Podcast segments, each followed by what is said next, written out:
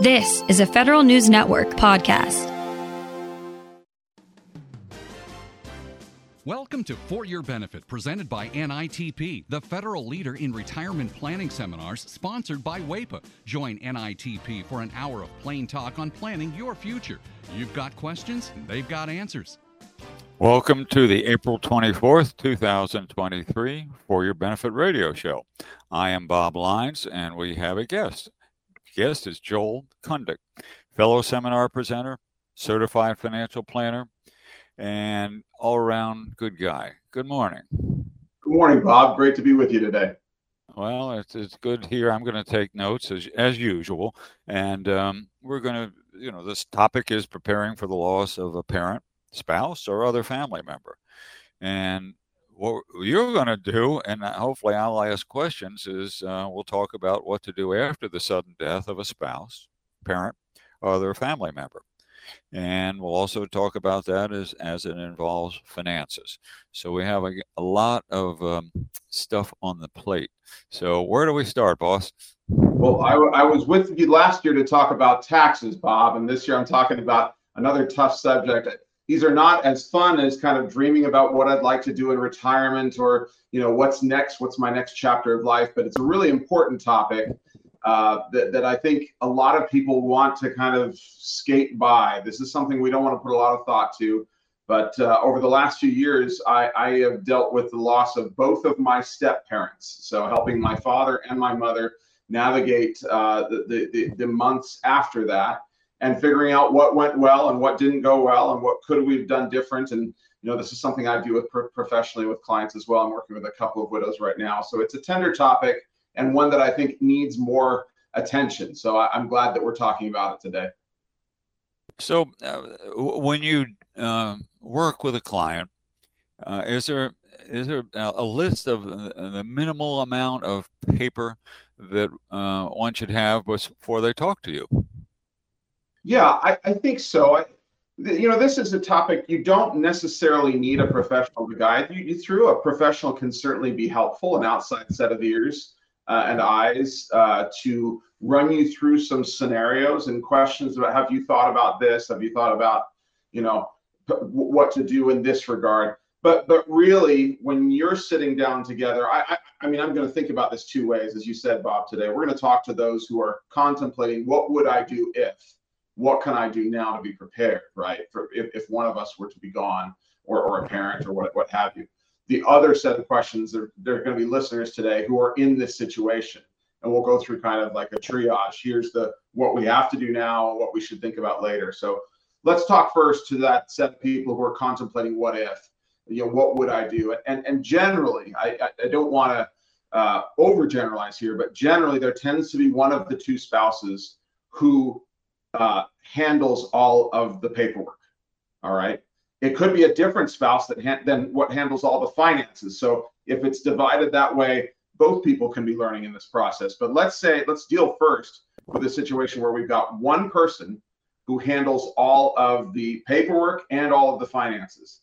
The, the real difficulty of that situation is you're contemplating what if is if that spouse were to be gone, does the surviving spouse know where everything is to be able to handle that kind of a situation.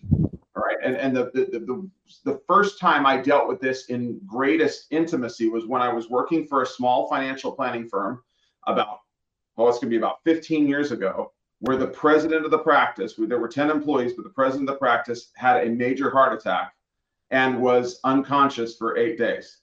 And I was a personal family uh, friend uh, uh, as well. So I was helping his wife gather together important financial documents. And lo and behold, not everything was right where you think it might have been, right? And, and, and so here's where we're starting. We're starting by saying, all right, let's do a stress test. If I were gone and I'm the one who's handling the finances, spouse, do you know where to find everything? And you can do the same exercise for a parent. If you're worried about a parent potentially dying and you don't know where anything is, you can say to the parent, hey, I'd like to be involved in a little bit of a test here. If you were gone, could I find everything that I need to to manage your estate? Okay. And what what do you find is there a common item, a common set of papers that are oftentimes overlooked before meeting with you? Yeah. So, well, there is a punch list certainly of what I want to see in one place, and you can have your own methodology for this. You know, it can be a single place in the house, a couple places in the house. It can be on a computer. There's a lot of people that have gone all electronic these days. Whatever it is, it has to be in a format that's accessible to both spouses. All right. So, what is the list? The list starts with wills. Obviously, that that that is the starting place when someone passes away. We want to know where the wills are. All right.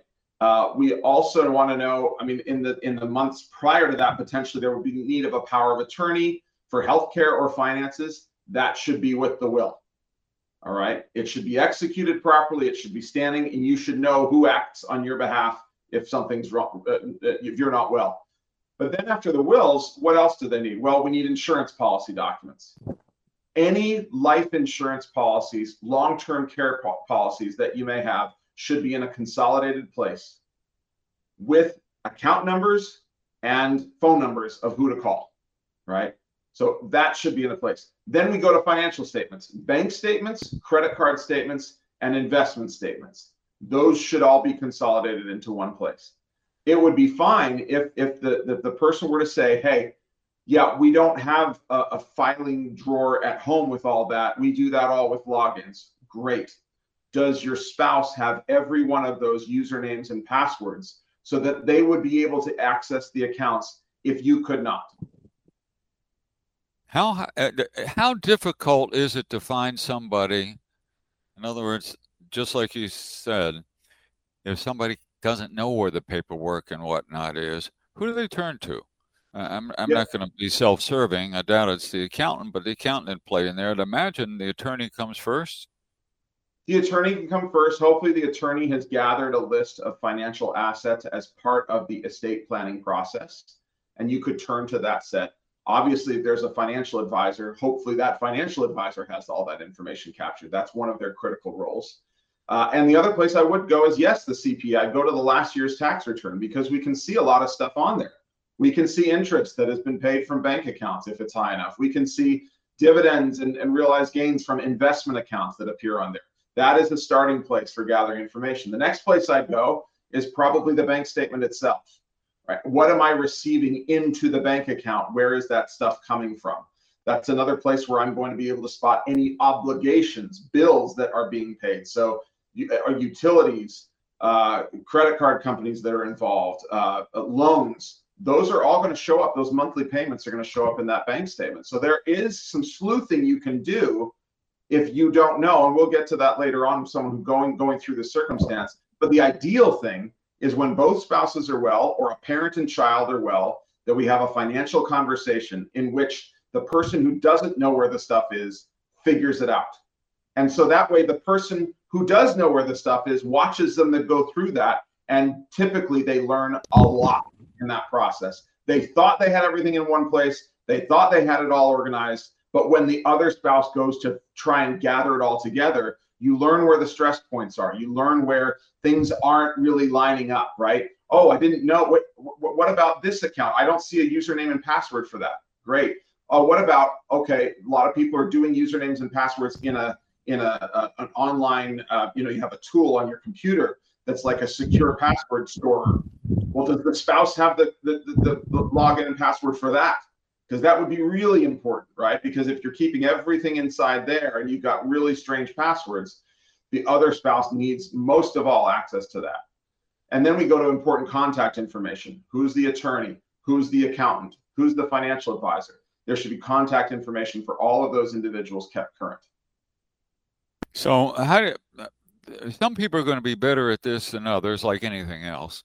Uh, but what do you find where you, you feel the the client, you know, is reasonably uh, aware of uh, finances and the like, where do you take that person? Or you know, I could turn it around and say, what what about the person don't have a clue what anything is? But l- let's not go there. Let's go there. That uh, go and how do you work with somebody that maybe doesn't have everything that they need? Do you give them a list of the things that you'd like to work with uh, in the first or the second meeting? Yeah, I do have a list, and and and, and I think that is an important thing. If you know our listeners to, today can Google something like that, right? Financial checklist when someone passes away. there will be options out there, right? But I, yes, I do use about a 10 page checklist with my clients. I send out to them, you know, to where they can note all that stuff, where the funeral is supposed to be, what their wishes are, where the uh, insurance policies are, you know, who to contact about these questions. That, you know, that yes, you can get a, a document organizer that helps you navigate that process. For those who are already feeling like, yeah, we kind of got this under control, the next place I'd probably go is, all right, now we know where everything is, but do we know what would change? So now we have to look at are there any expenses that are going to change if one of the spouses is gone? Are there any income sources that are going to be different or are going to go away? And have we planned for those things to take place? Right.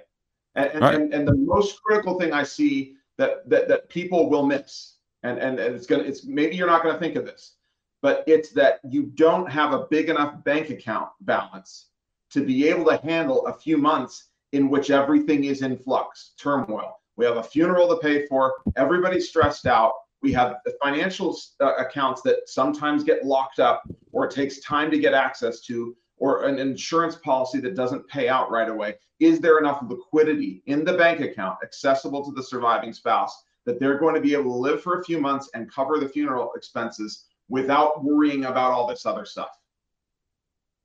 So, when when dealing uh, with a couple that, that you don't know, you've been referred to to um, to them, them to you. Um, what do you find that you, you think, gee, I would think somebody knows that. Now, this is no disrespect. It's you know we all know what we know, and we hope to know something about what we know. so yeah. Um, well, there's oftentimes, here's what I, have noticed in working with uh, family. And I, I was re- referencing this earlier. There tends to be a financial spouse and a non financial spouse. And I, and when I'm sitting down with a family, I don't like to just be sitting down with the financial spouse. They're certainly the one who's more comfortable having financial conversation. But if there's anyone who needs to get engaged in the overall process more, and I'm not saying the details, they don't need to be intimately in the day to day and deciding what accounts to put where, but they need to be aware of the process and where they would go if it's the non financial spouse.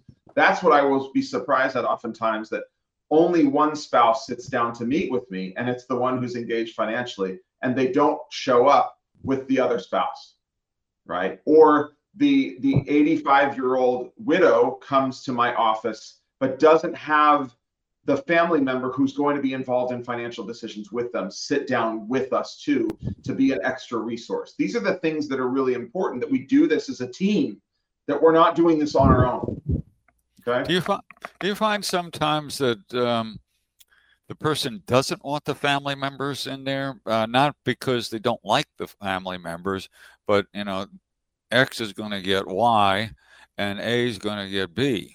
And yeah, there's multiple reasons that would happen, Bob. I mean, one the intergenerational question. This is really interesting. You know, if I'm dealing with clients in their 80s, uh, even late 70s, 90s, certainly, generationally, you didn't talk about money. That was not something that you did. It was if, if a if an adult child asked a parent about that, they'd say they, they would internally feel like you're trying to get at my assets. You're trying to get this money. This is my money. This isn't your money. When really, oftentimes, what the adult child is asking to do is just to find out hey, what's happening here? Are you covered? Do you need help? How can I assist here? And, and so, yes, opening conversation between generations is helpful. The other thing is, oftentimes, the financial spouse in a marriage relationship does not want to be questioned about the way that they are managing finances right? They want that to be their domain. They don't really want questions from the non financial spouse. That's another area we have to open things up a little bit more, right?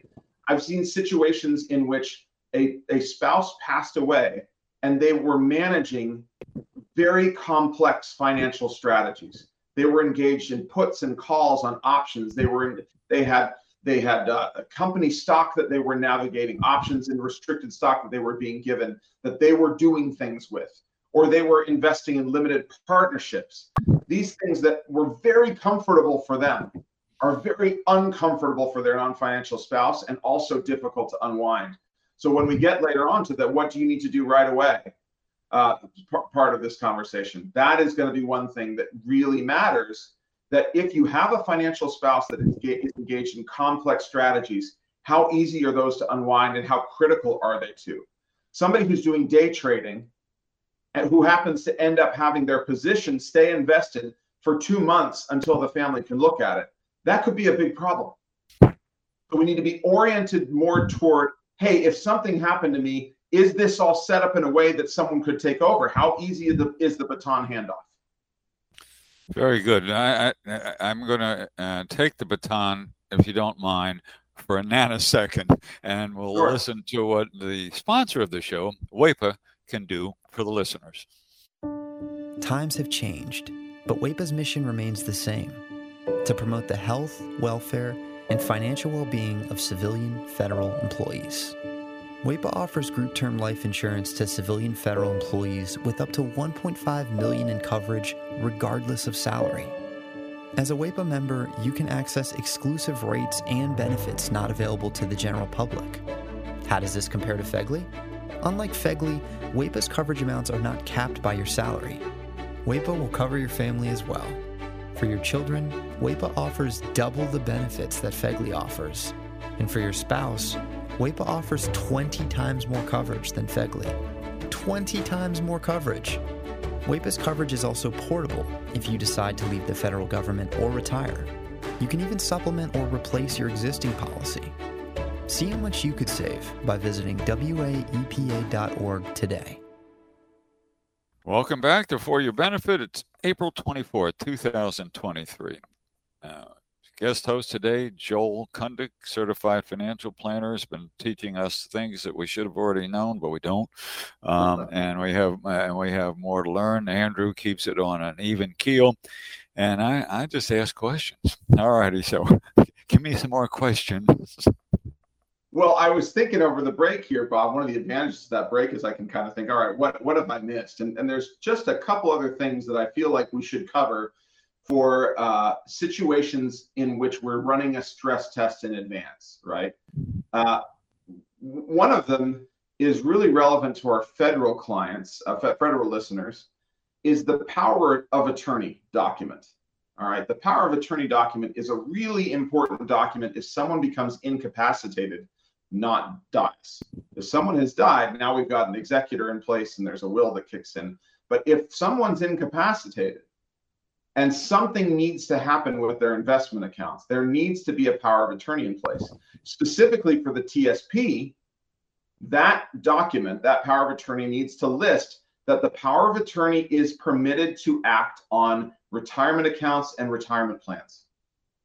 If it does not list that specifically, oftentimes the, the, the retirement plan or, or the IRA uh, custodian is going to say, hey, we're not going to act on that because the power of attorney doesn't specify that you can take action on this kind of account. See, those kinds of IRAs and, and, and retirement plans are governed by ERISA, which has its own complexities and its own wonderful elements. One of the hurdles that I think is a good hurdle is saying is to make it difficult for someone to act on someone else's behalf without documentation that authorizes it. So you want to have a power of attorney document, yes, but you want to make sure that that power of attorney allows someone to act on an IRA or a retirement plan. This is particularly important when um, families have chosen to kind of draft a set of estate documents with a generalized attorney or with a, a, a document builder that they found online, right? I typically recommend that families go to an estate attorney who is qualified in the state that they live in and is up to date on all the aspects of asset transition because they're going to know to include that kind of language. Someone who's more of a general attorney who's just drafting a power of attorney because they know how to do it may miss out on those kinds of elements. So that's that's one component. The other component that I would say is really important for a couple to look through about what would change. This is less important when it's a parent child, right? But if it's a if it's a couple looking at this, we need to know what is going to happen to the income sources. So if we're in our working years, is there some kind of survivorship uh, benefit that is going to be paid to us from the employer, right? Is there some is there something that's going to continue income? How about if I'm in the retirement years? What will happen to my social security payment? What is going to happen to my federal annuity payment? Did I elect the survivorship option? Did I not? Are there other pensions that are paying out? And if there are, how does that work for a survivor? This is really important. And, and it's kind of saying the stress test doesn't need to just be done one way, it needs to be done both ways. It needs to be one spouse saying, All right, I'm gone. What do you get? And then the other space saying, I'm gone. What do you get? Because you can find holes. I'll give an example here. If, if I've got a couple that I'm working with who uh, one was a federal employee and one was a stay at home spouse, all right? In that situation, the federal employee is going to get a large federal annuity. If they were a lifetime, a, a career federal employee, right? They're going to get a large annuity from the federal government. And they're also going to get a meaningful Social Security benefit. The spouse will be eligible for a spousal benefit on that Social Security, meaning half of the worker benefit. So while both spouses are living, we have two Social Security payments and a large federal annuity payment. Now, if the if the stay-at-home spouse passes away first, all that is lost is the half a, uh, uh, a, worker benefit of Social Security that they were receiving. That's it. So in that sense, the surviving spouse is actually gets a larger payment at that point because they don't have to have the discount from their federal annuity anymore for the survivorship portion, right? So they're actually going to be just fine. But let's reverse it. Let's say it was the worker who dies first. Now the federal annuity cuts in half the Social Security, the spouse loses their their their their uh, uh, spousal benefit, they jump to the worker benefit. So the short way of saying that is Social Security goes down by a third, federal annuity federal annuity payments go down by half, and that's a big difference on income to the surviving spouse. So I just want people to think about that. Hey, what would happen to income if one of us passed away first? And is the portfolio built in a way that we could sustain that kind of shock? To, to the family finances. Okay, what about the individual that doesn't have a family or a spouse, excuse me? Uh, but you know, everybody's got a family, uh, and some we might like better than others and, in, the mm-hmm. family. But as far as then, the same thing. There's a will required, but this is the the sole person. Um, do you find that the individual has a better knowledge of what they want than the non? They tend to, yeah. So somebody's been doing this on their own for a number of years. They tend to have a good idea of what they want. Actually, you know, what, what one of the most difficult things about portfolio construction and financial planning is that element of two spouses with different goals, dreams, desires, and trying to find compromise between those two. The, the, the, the, the one person living on their own tends to have an easier time determining what do I want to do and how do I want this allocated without the mix of kind of what do what compromises do we need to make between the two of us. The difference for the person living on their own tends to be that sense of aloneness and the way that that reflects in their personal financial decisions. So let me give you a classic example that is a is a no-no. It's a watch out, don't do this, be careful thing. If I have somebody who's living on their own, okay, and they've reached their 70s, they're feeling a little bit alone. A natural tendency to want to do is to add a family member onto their financial accounts. It just feels more like a team, right? They're kind of like oh, I don't want to. I don't want to own the house by myself. I don't want to own these investment accounts by myself. I'd rather put somebody else on here with me, so I'm feeling like I've got someone. The difficulty of that decision is that when you add someone to an account, you feel like all you've done is just a piece of paperwork change. But what you've really done is you've given half of that asset to that other family member or friend. And the implications of doing that can be large. Uh, let's say that I've lived in my house for 40 years. I bought it for uh, $50,000 and it's now worth $800,000. I mean, let's just say it's a huge amount of gain. All right in the United States, I can get a $250,000 exclusion on selling that house and everything else I owe taxes on. However, if I hold that house until my death and I'm owning it by myself at my death, the entire asset receives a step up in basis and my inheritors, my heirs, whoever I have chosen, do not have to pay any taxes on the gain that the house has experienced. Same thing with an investment account. I own an investment account. It has Coca-Cola stock that my dad gave to me in the 1960s. It's it's appreciated a huge amount.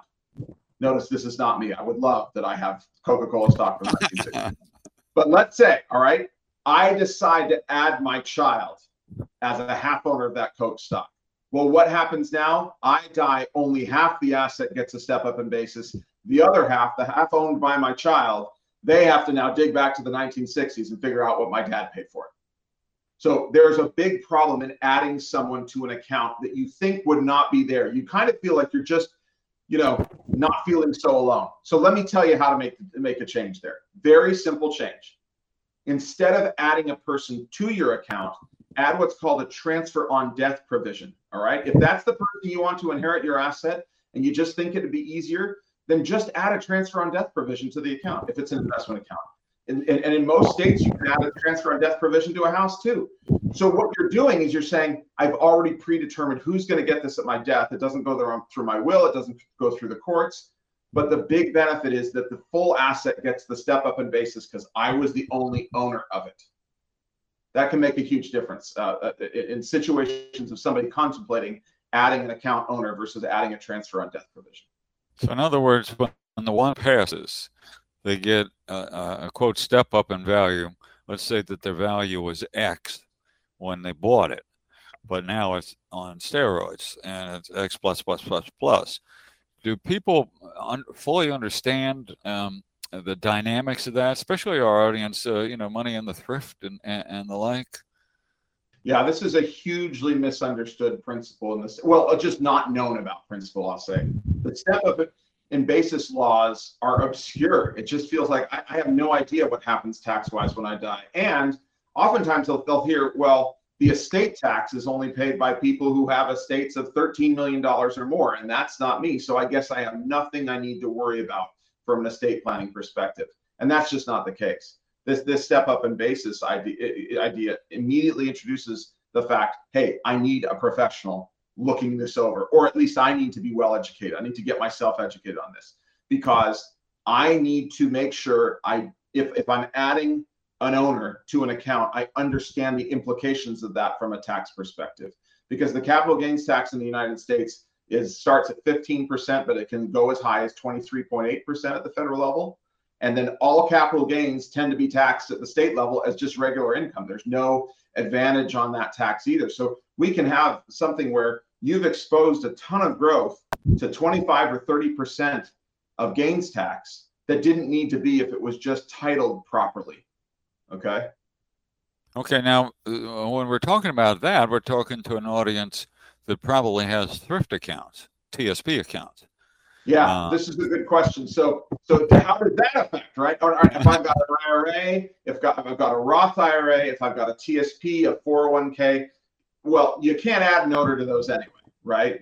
That's a surprise some people come up with when they try. They think, well, I'd, I'd like to own that with someone else. All of those accounts are individually owned and incapable of being owned by two people number one. And number two, you can't even transfer them into a trust. If we get into the nitty gritty of estate planning, you're thinking of using a revocable trust, that asset can't be, the account type cannot be used as the titling for an IRA or TSP. So what's going to happen to those from a tax perspective when you pass away? The number one thing to remember is if it's tax deferred now, if it's sitting in a t- traditional IRA or a traditional TSP, the income taxes do not go away at my death. They are paid by my heirs.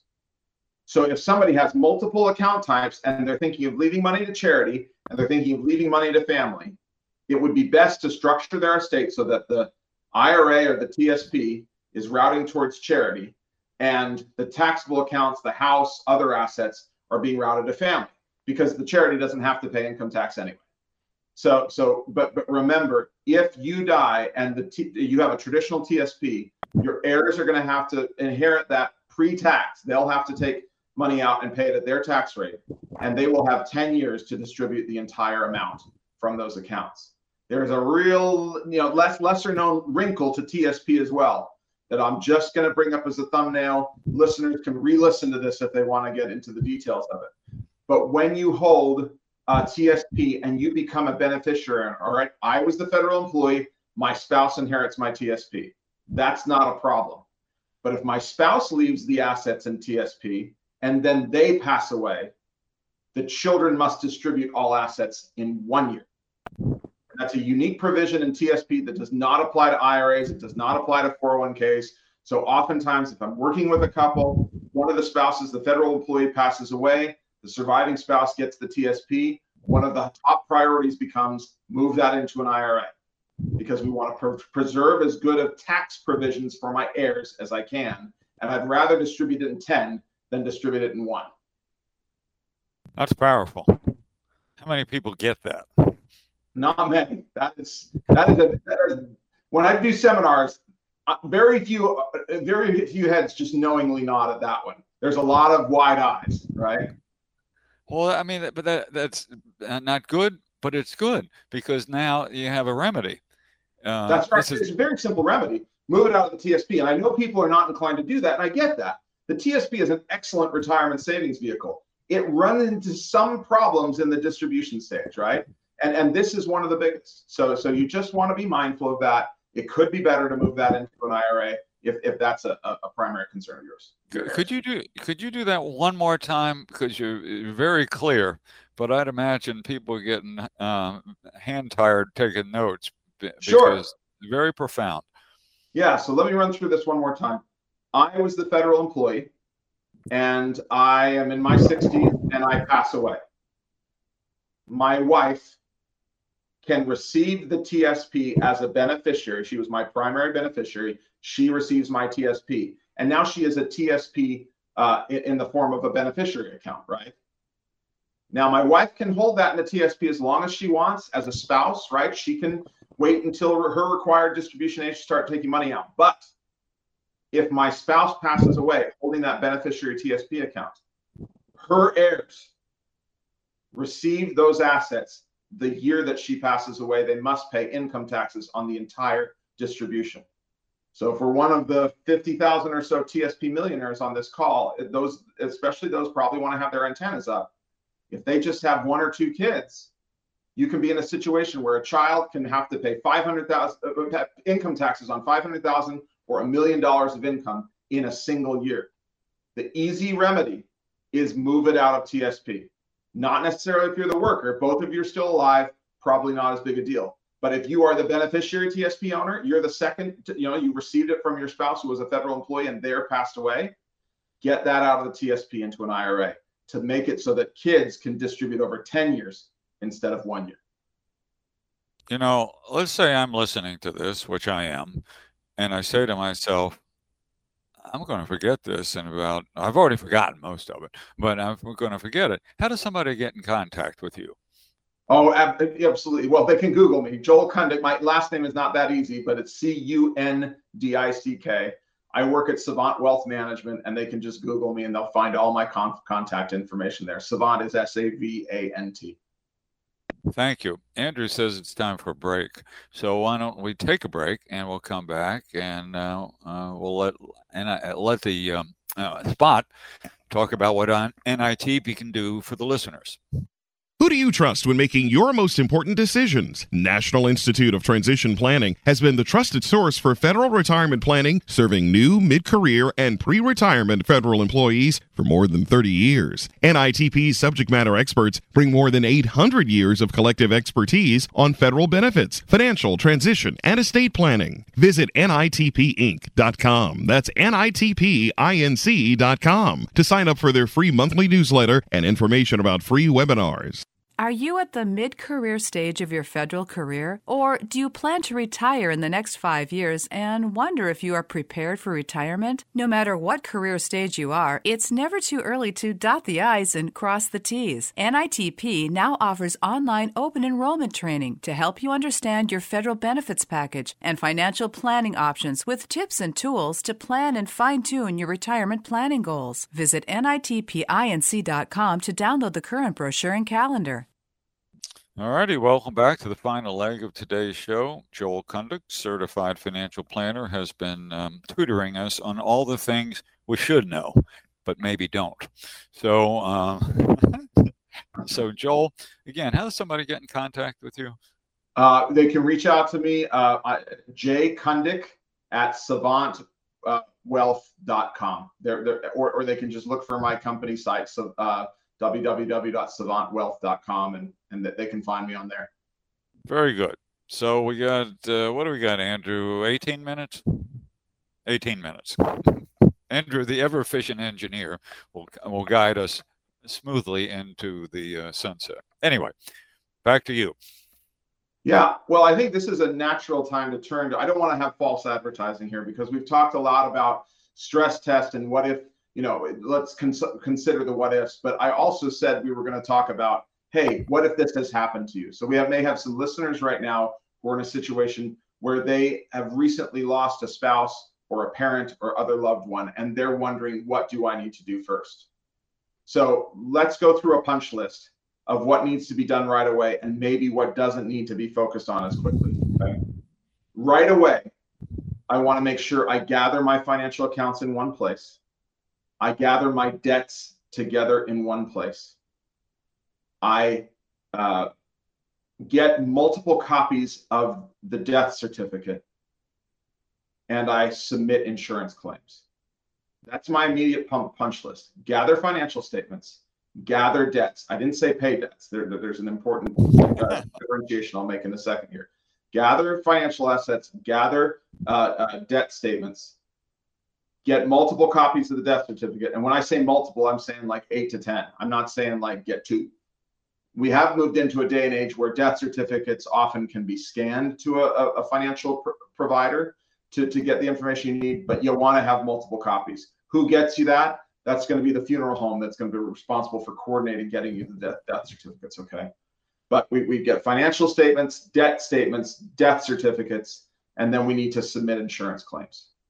And, and because the process of submitting insurance claims can take some time, and we want to start to start the clock on that as soon as possible to make sure you get the distribution as early as possible. Because one of the biggest issues of when you've lost a spouse is liquidity feeling like you have enough cash to make it right through the first initial months. So we said before, if you're doing a stress test in advance, get some money in a bank account that is not touched and is just there if something happens to one of you. But if we're in the situation now where it's happened, hopefully we have some money in a bank account already. If we don't feel like we have enough, get the insurance claim submitted right away so that there is liquidity coming in to help you out. Does uh, not every not everybody's married. So uh, we have single individuals. It's clear the responsibility uh, passes to them. Uh, but what uh, what do you find that they use potentially then for the backup if it's not a spouse, brother, sister, yeah, so, good friend? I mean, it often tends to be an adult child if they were married at one point, right? If they are single, it tends to be a, a close friend, right? And and and what I want to make sure you do in the estate planning process there is that you keep those documents updated because those things can change. You could have been designating a friend because they lived in the same neighborhood as you. And 10 years later, after you wrote the documents, that friend is now living in California, right? And they're not near as convenient to be able to handle an estate process as they were before. You want to have at least three individuals named as your executor, a primary, a secondary, and a third, okay? and you want to keep that document updated. If something happens where one of those people is now no longer the person you want involved for whatever reason, you do an update. It doesn't have to be a full will update. It's called a codicil. So you go back to the estate attorney who dra- drafted the documents for you, say, hey, I just want to change in my executor. The estate attorney can do a very simple one page document that says, hey, the, the, the paragraph that says who the executors are, we're changing it to say this. And you're done. So if you're on doing this on your own, you, and you do not have a family member that you feel comfortable in, in being involved in this process, you know, use a, a, close friend. Make sure they understand that they are your executor and that they're comfortable taking on that role, and make sure you have the important conversations that with them that we were just talking about. Anybody, parent, child, spouse, should be having with the person who might be taking over. Where is everything to make it e- as easy as possible for them to step into that role? All right, you've been crystal clear with this, but how many, how often, or is it often, where you get kickbacks and people just don't want to face it? Oh, all the time. I have a dear, dear family member who I've been the financial advisor for for a number of, of years and have been trying to convince them to do a will for many years. And they just won't do it. And they're not alone, all right? There, there's many people I work with who the act of either doing a will or updating a set of estate documents is just the last thing they want to do. I do suspect a lot of this is emotional. We do not want to think about dying. It is it's it's not where we want our focus to be. But this is one of those things where if you don't have a current set of documents, if you're listening to this and you think, yeah, man, it's been 15, 20 years since I looked at that. I know I should look at it, but I just don't want to. Hey, this summer, pull it out, look at it, and decide whether changes need to be made. If you don't have a set of documents at all, get a set in place. The, the, the thing I typically tell my clients is the worst decision you're going to make in the set of documents you create is probably going to be better than the best decision the state's going to make on your behalf. And that's what, what, the situation you're in. If you die and you don't have anybody designated, it's now up to the state to make those decisions for you. And is that really something you want the state deciding? I, I, I personally do not. So we want to make sure we have a set of documents. It stays relevant and current. You know, I, I generally say that once every five to 10 years is probably enough to look at things unless you know something substantial has changed. If you know one of your executors is deceased, then you should update your executors and rename somebody who was on that list. Or if you know I no longer want to leave money to that person, don't delay making a change to your estate plan because you need to have the estate plan correctly express what you want to happen. I worked with a client last year. They were in the process of getting a divorce. They had not made a change to their estate plan to name their sibling uh, the half heir of their estate. They died the sibling now knew that they were supposed to be a half beneficiary of the estate.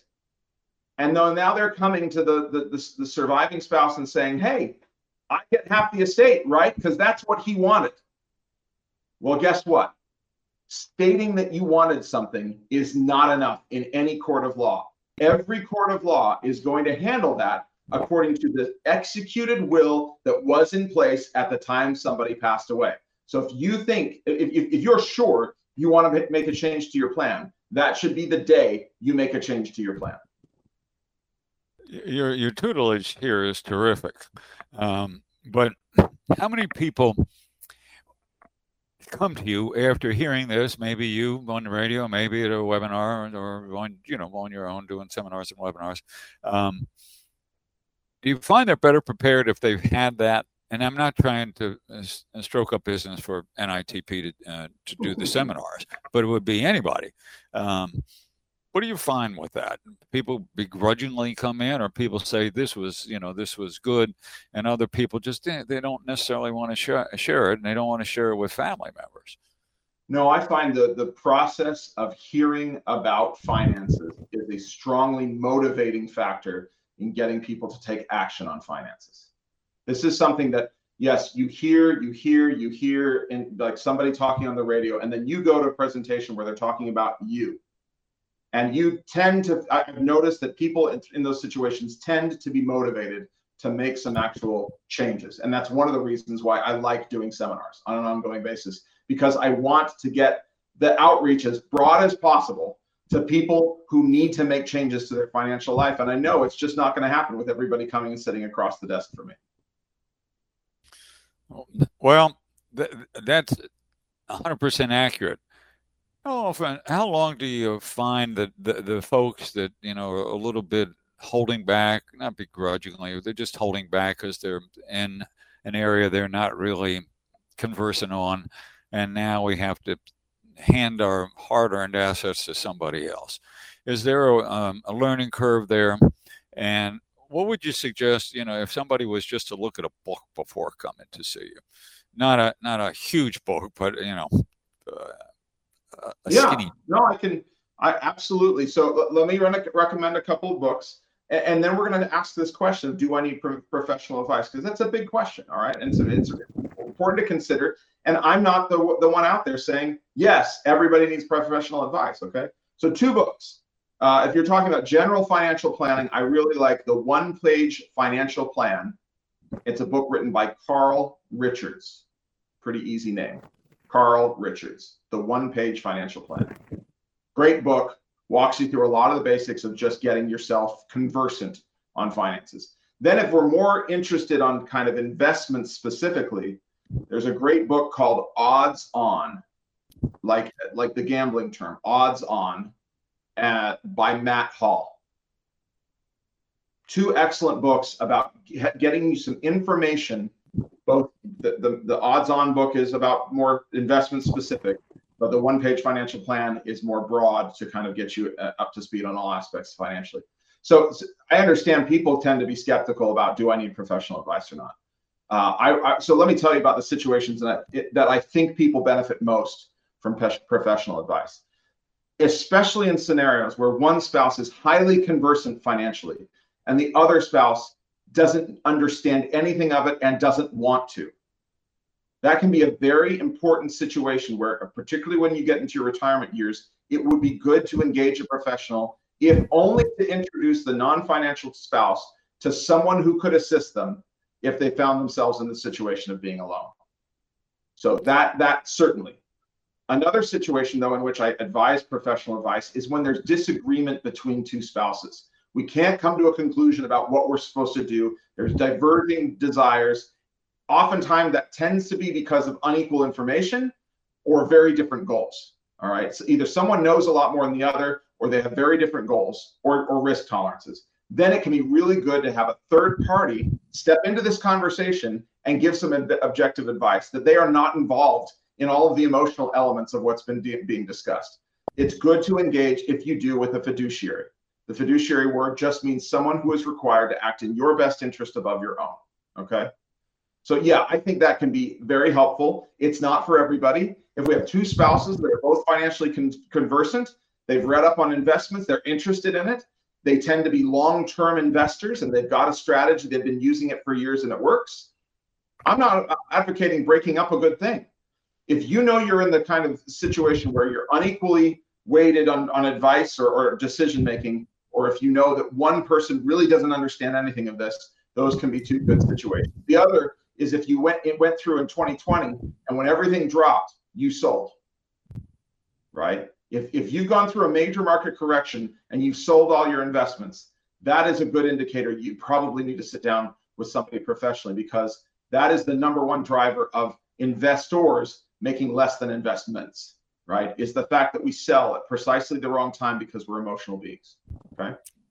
Here's a here's a question we got. Am I responsible for my spouse's debts? I think you oh, that's a great question.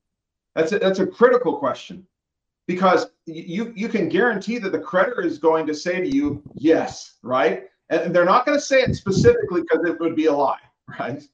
They, but they are going to try and make you feel responsible for someone else's debt that is not your own. I said gather the debts in one place.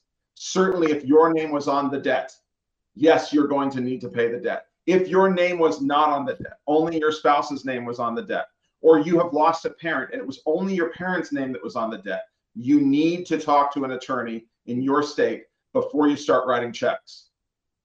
You're not going to get that money back if you've written the check.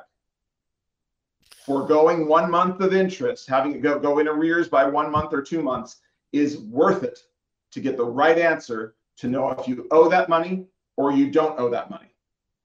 Because the laws in the United States are very clear and they differ from state to state on who owes what. And you need to engage with a professional because you do not want to write a check where you do not need to, where an, a debt that was your spouse's ended with your spouse's death. I'll give you a classic example. I can say this because it's true at, at all levels. Student loans are not owed by anyone except the person that the student loan was in their name. So they expire at the death of the person who was who, who had whose name that student loan was in. So if you go and you look and I see, oh, that they had a $10,000 balance on a student loan, I'm, I'm just going to write a quick check to pay that off. You've just made a $10,000 payment that you were not responsible for. No one can make you responsible for that. Okay. So that's a classic example of things that you want to get right. Now, now, we should look at that in the midst of all that. We should look at probate. How does the probate process work? Because a lot of people think, okay, yeah, we have to go to an attorney and we sit around a big oak table and we all dress up and we hear the reading of the will. This is not how assets transfer in the United States. All right. Assets transfer by titling and by beneficiary far more often than they transfer by will. So if I owned a house jointly with my spouse, they get the house if I die. If I owned an investment account or a bank account with my spouse, they get the account when I die. We don't need to look to a will. We don't need to go through a probate process. It transfers immediately. That's because of the titling laws. All right.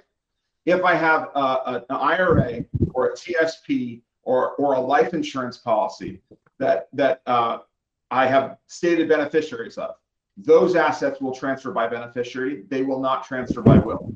Another important thing to remember if you got divorced and you think you took your spouse off everything because you changed your will, careful, you may not have taken your ex spouse off of everything. And that would be a very rude awakening, particularly if you get remarried, right? And that new spouse it does not get the asset, but the ex spouse does because you didn't go through, look properly. Who are my beneficiaries and who do I have uh, assets titled together with? I am told. I am told we have what 45 seconds left, Andrew. Andrew says yes. So, uh... all right. If we have 45 seconds left, let me talk about what I think is actually the most important thing if you've lost a, a spouse, and it's to give yourself time. I talked about a few things that should be taken care of right away, but the biggest mistakes I see people make when they've lost a loved one is making important decisions with a sense of urgency, like I have to do this now. You're going to have stress and anxiety like you haven't had before. You're going to grieve, and your grief is going to be different than anybody else's kind of grief. You need to give yourself space. You need to find ways to nourish yourself, to do the things you love, to get up, to eat well. And you need to decide, I don't need to decide everything right now. Give myself time, talk to close family members, talk to professionals I trust. We need 15 seconds for your contact point. Sure, sure. Contact information that people can reach out to me anytime if they feel like they didn't have questions answered on here. Jay Cundick, C U N D I C K, at savantwealth.com. They can also call me at 703 288 0500. Thank you, Joel. Outstanding. Andrew, thank you for a flawless presentation. Both of Pleasure as always, Bob. Let's do it again soon. Take good care. And folks, thanks for listening.